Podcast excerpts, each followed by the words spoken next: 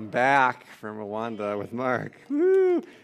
Um, and I do. I want to say thanks with Mark. Uh, our trip back, I didn't go as planned. It was basically 40 hours from Kigali International Airport to O'Hare, and we got in uh, Thursday night around midnight. Um, and um, Mark and I are both jet lagging. I woke up at two this morning, so you get a really fresh version of me. And Mark emailed me at three this morning, so that's that's where we're at. Little grace this morning, but God is good. Um, I wanted to start just to give you a little bit. I know a lot of you want to hear a little bit about our trip, and I'll sprinkle stories throughout, but I'll start with some pictures and stuff. Uh, I thought it was funny. I knew we were in for an adventure. We showed up at O'Hare. Actually, there was no line to check our luggage and security and everything. But we hand, you know, Mark and I are traveling together, and we hand the lady our passports, and she hands them back, and we aren't paying attention to who she handed the passport back to. So I walk up to security first and I hand him Mark's passport. And he's like, You're not getting through here with that. And I was like, It's going to be a great trip. We're off to a great start. I didn't experience this, but I told you in the realm of, of Rwandan hospitality, Doug has been there several times. And the last couple days we were out east in Rwanda in a, in a banana tree forest. I mean, it's so cool. I love bananas, banana tree forest. And there were lakes out there, and Doug was telling us, you know, like, oh, that's the lake we baptize people. It's really close to the church. And he's like, I got to tell you what happened. Now, we joked with Aphrodite and got more background on this, but Doug's like, this is how it happened as I experienced it.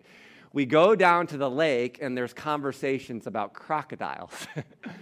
So I'm asking Aphrodite if we need to be worried about crocodiles, and Aphrodite smiles and says, You don't need to worry. And Doug's like, Are you sure? You don't need to worry. So they go down to the lake, and there's a whole crowd, right? They're baptizing people. And Aphrodite points to someone and says, You head out there. And so this guy walks out into the lake about this deep and stands there. And Aphrodite says, See, no crocodile. We can baptize now. That's Rwandan hospitality, folks. Um, now we were asking Aphrodite, do you really just randomly pick someone and they're just like this? If there's a croc, come get me. He's like, no, we do that for you Westerners. He said. he said, I talked to the locals. We were pretty sure there's no crocodile there, but we did it to help you. But it's just, I mean, it just, it just gives you a, both a cultural experience, but also, I mean, they're just so welcoming. So. Anyway, yeah, more stories, and Mark and I are still processing, and who knows, maybe you'll get a chance to go. Um, but be praying for them, and, uh, and again, thank you for allowing that to happen. We're going to continue working our way through Hebrews 10, um, and we're just going to, I think it's all right, but it wasn't my normal prep week, so give me grace if I'm rambling or falling asleep up here. No, I won't fall asleep, but uh, we're going to go through Hebrews, we're going to finish chapter 10.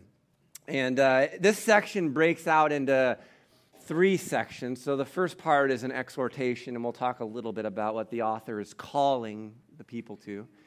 And then, if you were with us a few weeks back when we did chapter six, we get the second and maybe the strongest language of warning. Um, but in the same way that we saw in chapter six, it's a real warning that the author is giving to motivate towards perseverance but the author isn't worried about the church. And so the last part of chapter 10, the last few verses, is the author just state he's mitigating the warning a little bit and stating, but that's not we're, we are those who persevere.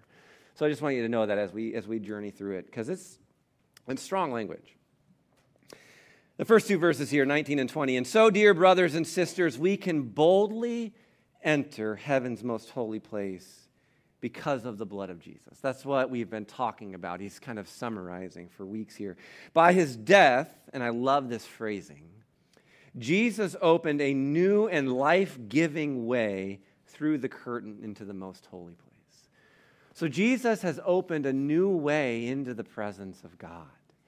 One of the ways that I was thinking of thinking about this, imagine, I mean, you could just imagine going to, I don't know, pick a skyscraper in downtown Chicago. Think of the biggest companies you can think of. Think of trying to get a word with a CEO or a boss of some massive company. In your mind, you could imagine all the places you got to walk just to get to the office, and then you'd come and then you'd meet with the secretary, and you would find out, can I even get in to talk to the boss? What the author of Hebrews is saying that's not how it works with God. There's no secretary sitting outside the throne room deciding whether or not God has time to meet with you. You don't approach the presence of God wondering, what kind of mood is he in today? Do I want to talk to him? No, we know the heart of God through the work of Jesus, through the person of Jesus, and you and I are welcomed because of what Jesus has done. We are welcomed right into the presence of God, right into the throne room. With, with joy and glee, with, with, with absolute assurance, we just walk right in. now, I know for some of you that's hard. That's hard to believe and understand, but it is absolutely true. The author of Hebrews just says, says it again and again draw boldly into the presence of God before the throne. It's an invitation. Verse 21 And since we have a great high priest, that's what we were talking about for several weeks, who rules over God's house, he says it again let us go right into the presence of God with sincere hearts. And I love this phrase fully trusting Him. I mean, if you're paying attention as we keep reading through these verses, you're going to hear this language of trust and faith. Trust and faith. And one author, I, I just liked how he summarized this. He said, Faith isn't something you just drum up by your own efforts, it's what comes when you are looking hard at the object of faith. And in this context, the object of faith is Jesus or you could say God seen in the light of and in the face of Jesus. This whole letter to the Hebrews has been about Jesus and about who we are as a result of who he is and what he's done. And so our faith, fully trusting in God, comes when we look at Jesus, when we focus on Jesus, when we remind ourselves of the story of Jesus crucified and resurrected, and as Hebrews has said again and again, seated at the right hand of the Father. Then verse uh, continues on for our guilty consciences, and I'm going to come back at the very end to help us think through again this idea of conscience that we've talked a little bit about in this letter. Our guilty consciences have been sprinkled with Christ's blood to make us clean. Again, we've talked about that in a Jew- Jewish worldview. And our bodies have been washed with pure water. I think it's a reference to baptism. He says, Let us hold tightly without wavering to the hope we affirm. I think the author of Hebrews is very aware. Remember, the church he's writing to is facing persecution because of their faith, and they are wondering, right? There's, there's some wondering. And the author, you, there's nowhere else to go. Remember the words of Peter Lord, to whom else would we go? You alone have the words of eternal life. The author of Hebrews knows that the circumstance that they're facing is hard, but he calls them to a faith that is unwavering. Don't waver in the midst of this. Why? He says, For God can be trusted to keep his promise. Again, it's all the object of your faith. Who are you putting your faith in? Jesus. Look at the, look at the, the, the lengths he will go to rescue you on the cross. You can trust him. You can trust in his goodness and in his timing. Verse 24, which I think, actually, I'm hoping, I think it's, verse 24 is almost a verse that describes the kind of culture that I believe the Holy Spirit is cultivating here at Crossview. Let us, and maybe this, you know, sometimes I say a verse worth memorizing. Memorize this verse. Let us think of ways to motivate one another to acts of love and good works.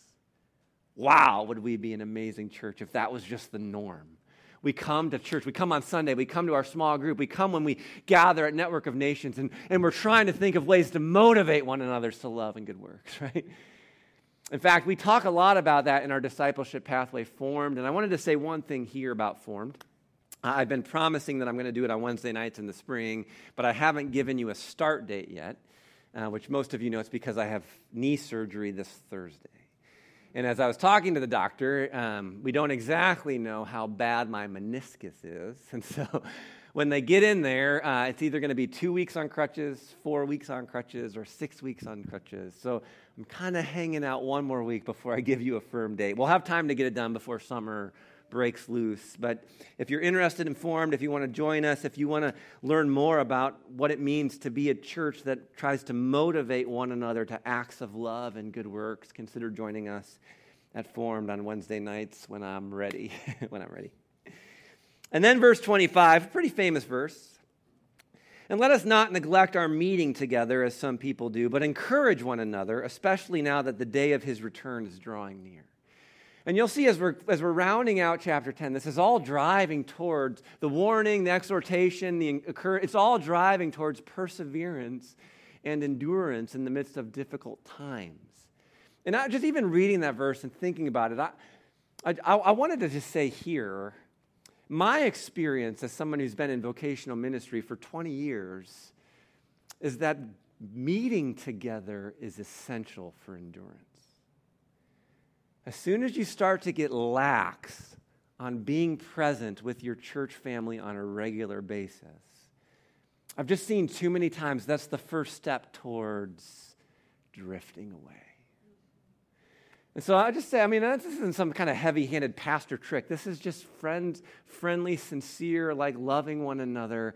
If you're serious about Jesus, you've got to continue to make meeting together a priority. That's what the author of Hebrews is saying. And then we get to verse 26 through 31. This is this intense, harsh warning. I said this when we did chapter 6. I'll say it again. There's a variety of ways that people understand some of what's happening here, but no one really questions. This is written as a warning to people who reject Jesus. This isn't just your average, like Monday morning wake up, and this is, this is rejecting what Jesus did on the cross. This is renouncing. And, I, and I'll show you, he's, he's being almost playful in how he's the language he'll use to talk about what's happening. He's just when he's saying you're flipping everything upside down and you can't do it. So we'll get into this. It's a warning. Dear friends, if we deliberately continue sinning after we have received knowledge of the truth, there is no longer any sacrifice that will cover these sins. In other words, if, if you reject what Jesus did on the cross for your salvation and your forgiveness, there's no other sacrifice. There is no other means of salvation. It's Jesus and only Jesus. That's what he's saying. Verse 27 there is only the terrible expectation of God's judgment and the raging fire that will consume his enemies. That's really powerful language. The language of fire runs through the scriptures. And I, I almost said more today, but for the sake of time, I'm going to hold that. The last verse in chapter 12 will come back to this idea of God as a consuming fire. So we'll hold off on that fire language until we get there. But hanging with the warning for anyone who refused to obey the law of Moses, the old covenant, was put to death without mercy on the testimony of two or three witnesses. But as we talked about, the new covenant is truer, is deeper, is more real than the old covenant. Verse 29 So just think how much worse the punishment will be for those who have, and here he goes, three kind of ways of flipping things trampled on the Son of God, and have treated the blood of the covenant which made us holy as if it were common and unholy, and have insulted and disdained the Holy Spirit who brings God's mercy to us. So, what's he doing with these three images? I think it's actually pretty, pretty creative. If you've been tracking with us from the beginning of the letter, the whole letter is essentially an, ex, as, an exposition of Psalm 110. I mean, he's using other Old Testament passages, but Psalm 110 has been driving the whole letter. And Psalm 110.1 tells us that the Father is going to make his enemies a footstool under the Son's feet. Right? That the Messiah is going to, in a sense, trample on the enemies of God evil in the world. And so he's flipping it. He's saying, he's saying, if you are trampling on the Son of God, if you are rejecting what Jesus has done, if you are rejecting his lordship, you have flipped everything upside down that God is doing. You've rejected his plan of salvation. The second thing he says, and if you've been tracking with us, again, and I understand that in our modern world, it, it, sounds weird to say this, but if you enter into the Jewish world, you understand what's going on. The blood is what cleanses and purifies. And he's saying, well, if you treat, if you treat what, what, what's holy, what cleanses, what purifies as unholy, as dirty, then there's no hope for you? It's like looking at a bar of soap and thinking, I can't use that, it's going to make me dirty. Well, then what hope do you ever have for being clean? You've, you've, you've flipped this upside down, you've got it all wrong. And then he talks about uh, rejecting the Holy Spirit, insulting, disdaining, outraging the Holy Spirit, the very one by whom the grace of God is administered to believers. Rejecting the Spirit is to reject the grace that God offers. And then, if that's our hope for salvation, if that's our grace, then you are, in essence, bringing judgment upon yourself. And He's doing this in creative ways. It's a deep arrogance saying, I know better than God knows and I can take care of myself. and it's dangerous, and there's an intense warning, and it closes out with these verses For we know the one who said, I will take revenge, I will pay them back. He also said, The Lord will judge his own people. And he ends with this pretty powerful verse, verse 31 It is a terrible thing to fall into the hands of the living God. a terrible thing to fall into the hands of the living God. One author said this The loving, the living God, to whom everyone will render account, is neither to be trifled with nor presumed upon. And I know sometimes it's hard for us to wrap our mind around the love of God and the salvation and the rescue and the judgment and how does this all come together. And I think it's a journey to wrestle with that, to sit with that. Sometimes we're taught unhelpful things along that journey. But I was thinking, uh, one of the people who I think gets this and does it in a very creative way of communicating it is C.S. Lewis. I talk a lot about C.S. Lewis and the Chronicles of Narnia. It's never too late to read the Chronicles of Narnia, folks. And he does such a good job with char- this character of Aslan, who really represents Jesus in the story, though Lewis would never say that. but he says, as, as, he talks about Aslan, this, this, this lion who is, is good, and goodness just pours out from him. but he says Aslan is not tame, he's not a, t- a tame lion. And as you read through the story, when the lion speaks, no one in the story ever questions who is in charge. Even the enemies of Aslan, they, when, when the lion speaks, everyone knows nothing more needs to be said. He is the one in control. And, and as people encounter this lion, they come with all their arrogance and they run into the lion and they, they bump into a greater reality than themselves. And even to, to think of controlling this lion is just preposterous. It's preposterous. and it's a gateway into understanding just who, who this God is. One of mercy, yes. One of judgment, yes. He's going to judge evil. And the warning, again, is not to drive people into despair, right? That's not the point. But the warning is to awaken us to persevere, to understand the seriousness of the question before the people as they face persecution in the name of Jesus. But as I said, he gives the warning with pretty strong language, and then he mitigates it a bit and says, But I'm not worried about you. So look at how he finishes off the chapter. Think back on those early days when you first learned about Christ. Remember how you remained faithful even though it meant terrible suffering. I mean, your own story is an example of remaining faithful in the midst of suffering, he says. Sometimes you were exposed to public ridicule, ridicule and you were beaten. And I think this is really profound. Sometimes you helped others who were suffering the same things. I just think on my own discipleship journey as I'm learning to take up my own cross and follow Jesus, one of the things that I'm learning is to love as Jesus loves means that I voluntarily enter into other people's pain and suffering. I don't close them off or avoid them or ignore them so that I don't get. No, I choose to go down into the valley with others because we need each other. because that's what Jesus modeled. He says, You've done that, church. Verse 34 You suffered along with those who were thrown into jail, and when all you owned was taken from you, you accepted it with joy. Even that, I mean, I, I read that and I thought about that, and I thought, for, for maybe even for myself, and I'm probably not alone, but I read that and I think, wait a minute, everything that I own could be taken from me and I would accept it as joy? If anything, that should within us elicit a curiosity. Jesus, I don't know what that life is like.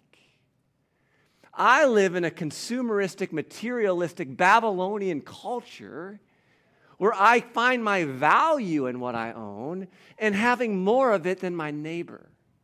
You're telling me I could live through circumstances where all my stuff is taken from me and I would know joy? Wow, as you present that to me, I actually feel sometimes I'm in bondage to my stuff and I'm tired of the rat race of keeping up with the Joneses. Jesus, show me this life, right? It's something, maybe a. Jesus, teach me. I don't know what that's like. I don't know how to have that kind of joy. Show it to me. I'll tell you, I saw some of that joy in Rwanda. I mean, they live in a very different world, very different perspective. I think there's things that, that they could learn from us, and there's a whole lot of things that we could learn from them. Just joy. Joy. He says, You knew there were better things waiting for you that will last forever. Not only in Rwanda, but maybe even more so in the Congo. So, Mark mentioned a couple weeks before we left, he asked you to pray. We wanted to go into the Congo, but there was rebel activity. There were these pretty nasty rebels in the Congo. And they're 20 miles outside of the city of Goma, which is right on the border of Rwanda, which is where we were going in. For they're not our partners. Uh, we, we partner with Aphrodite, but they're other partners with harvesters. And we wanted to go in, um, but it was a little precarious, actually. The rebels were active again, and there was a lot of conversation should we or shouldn't we? In fact, five days after we left, there was a lot of violent activity where we were um, with a militia raised up to fight the rebels, right? There's just all kinds of violence in the Congo. Uh, and so our, our, leader even said, look, if our trip was a week earlier or a week later, we would have never gone into the Congo. But we went in, and I will tell you, I was praying a lot. I mean, it's kind of a big deal when you cross that border. Congo and Rwanda are very different. I will tell you this, though. I mean, I, I went on the trip ultimately because I felt like God was saying, This will be good for your faith journey, Jeff. This will put you, you'll have to trust me in ways you haven't in a while. It'll be good for you. Congo was maybe the prime example of trusting God. But I'll tell you, I woke up with a sense of peace and I would say a God given courage. And I am so glad we went. I mean, these people are, the, the, what they're doing is giving their life to the church and to all these orphans. There's so many orphans because of the violence in the Congo. There's so many parents that have been killed. I mean, I could give you a few stories. Some of the pastors there shared what they've seen with these, with the violence and the displaced people and all these things. But I'll show you. Um, the bishop is Athanasius. Um, I told him he was my bishop. I don't have a bishop. I said, "You're my bishop." Just a great man. Um, but you see the work they're doing, and their circumstances are harder than, than maybe I've seen. But their joy, their faith, their hope is so deep and so rich. And that's what comes from following a crucified Messiah. Again, one of the lies that we believe in modern day Babylon is that we need comfort to be happy and that God is smiling on me when everything is going right. You go to the Congo and you know that's not true. Everything is not going right in the Congo, but God is smiling on them and they know it. it's beautiful. We have a lot to learn from our brothers and sisters in Christ. They know something of what is being spoken of in these, these verses. And then it ends here, right? So do not throw away this confident trust in the Lord. Remember the great reward it brings you. And it's all driving towards this patient endurance is what you need. Not simply putting up with things, but courageously bearing hardships, right? It's what you need. Patience, endurance is what you need now so that you will continue to do God's will and then you will receive all that He has promised. Verses 37 and 38, he's kind of doing a mishmash of a few different Old Testament passages. For in just a little while, the coming one will come and not delay. And that's meant to be good news to us believers. And my righteous ones will live by faith, but I will take no pleasure in anyone who turns away. Again, Peter, Lord, to whom else would we go? You alone have the words of eternal life. There's no other sacrifice for our sins other than Jesus on the cross. And so he ends the chapter with these words But we are not like those who turn away, right? Unbelievable assurance. We are not like those who turn away from God to their own destruction. We are the faithful ones whose souls will be saved. That's who we are, church. So hang in there, hold fast, stay strong, unwavering in your faith. That's the call of Hebrews. Let me just say um, just a few more things, just maybe some bigger idea kind of things that we can flesh out more as we journey ahead. The first thing I want to say is he's talking about this coming one is that the day drawing near is the day of the Lord. It's a day in which you and I meet reality. I think we'll talk more about this when we talk about God as a consuming fire, but on the day of the Lord, we will meet our true self. Standing before Christ Himself, we will finally see all things as they really are, and we will finally know who we're called to be. And part of what's being communicated is that day is going to be joyous and fearful. I mean, somehow you've just got to hold the tension. I mean, it's fearful because there is deep evil in this world that is against God's design of goodness, and it will be eradicated on that day. Amen? I mean, I will talk more about this because it's piqued my curiosity, but our very first morning in Rwanda, we visited the genocide memorial. Some of you have been to a Holocaust memorial. It's very similar, different story. But the genocide happened in 1994, nine, 29 years ago. I was in high school. It's uh, in our lifetime. And I, I mean, walking through the memorial was striking. And I, and I learned, I was just, I, Babylon, Babylon, Babylon is what I read. Evil. Evil. May that never happen again in the history of humanity, right? Horrible stuff. We want, we, we want that eradicated. It's evil. I mean, you, read, you can read about it. I, I will. I, I, will probably use it as, a, as an example in a future sermon. But what, what we're seeing is that the coming one, what he's doing is he's, he's, he's bringing life. Jesus has uh, created a new and living way. And as John will say, perfect love casts out fear. Perfect love casts out the idea that the judgment of God is something, if you're in Christ, perfect love casts out the idea that the judgment of God is something you should dread. So we look forward to the coming of Christ. When you love God as you have been loved, the last thing you would fear is that God would be against you. That's what Paul says in Romans 8. And I hear Romans 8 echo through Hebrews, actually. I think the author knew Paul. But if God is for us, then who could be against us? It should be un- as unthinkable for you and I to fear God as it would have been for Jesus to fear the Father. You read through the Gospels, Jesus perfectly submits to the will of the Father. He does the heart of the Father because he knows no matter what Babylon throws at him, the Father will vindicate him. Even if death is thrown at Jesus, the Father will resurrect him, right? Jesus fully trusts the Father. There's no fear there. And you and I are invited into that throne room, into the presence of the Father. There's no fear anymore. Another way of talking about this is that Hebrews is concerned with conscience, right? God purifies our conscience. We could say that God gives us our hearts back. God restores our innocence. And I don't mean childishness. What I mean is this boldness that comes with knowing that there's nothing between us.